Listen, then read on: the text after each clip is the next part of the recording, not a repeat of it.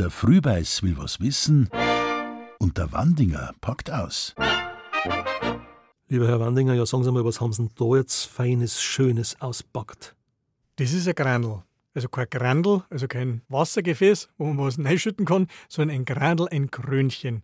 Kreisrund aus einem Holzring, das heißt ein Holzspan, blau gefüttert, Glassteinen, Gold- und Silberfäden, Goldlein mit Seidenbändern dazu, mit kleinen Flinsel, das sind so Metallblättchen, so ähnliche Art Alufolie, so muss man das vorstellen.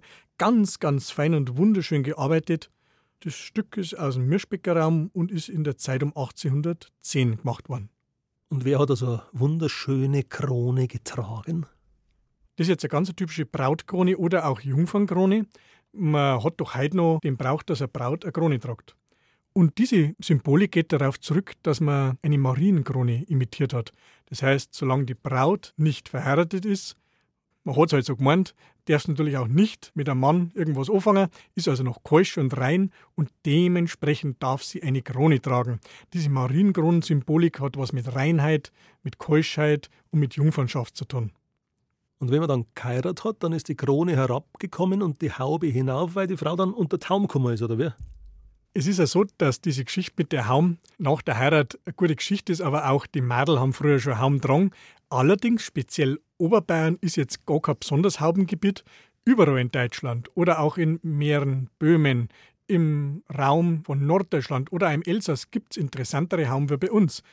Mit wenigen Ausnahmen, da gehört zum Beispiel die Bänderhaube dazu, die man jetzt im Mittelfranken in Oberpfalz tragt, oder aber auch die Münchner Riegelhaube, die sich bei uns in München entwickelt hat, die es dann aber im gesamten bayerischen Raum gegeben hat.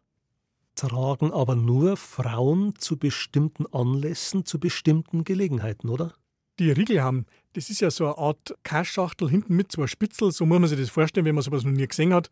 So ein rundes Gebilde wie so ein Kapperl und hat hinten zwei so Spitzel weg. Tragt man am Hinterkopf, so schräg nach hinten und hat sich aus einer Rokokohabe entwickelt.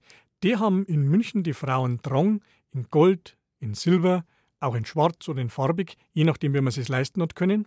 Und die haben die aufgesetzt als Kennerin, aber auch die bürgerliche Frau hat es aufgezogen, wenn sie in gegangen ist. Die gibt es in allen Qualitäten und Farben.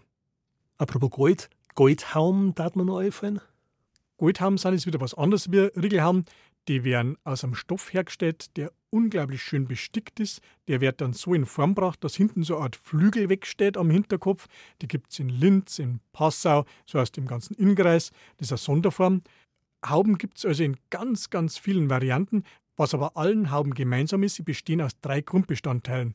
Der Haubenkörper, also die eigentliche Haube, dann die Haubenschleife, die bei der Riegelhaube zum Beispiel hinten zu diesen zwei Spitzen sich entwickelt hat, und dem Spitzenvorstoß. Das ist vorn bei der Riegelhaube noch wunderbar erkennbar, so eine ganz kleine Tüllspitze, die man noch sieht über dem Haaransatz. Das heißt also, Haube ist immer dann eine Haube, wenn sie aus Haubenkörper, Haubenschleife und Spitzenvorstoß besteht. Lieber Herr Wandinger, besten Dank für diese Einblicke.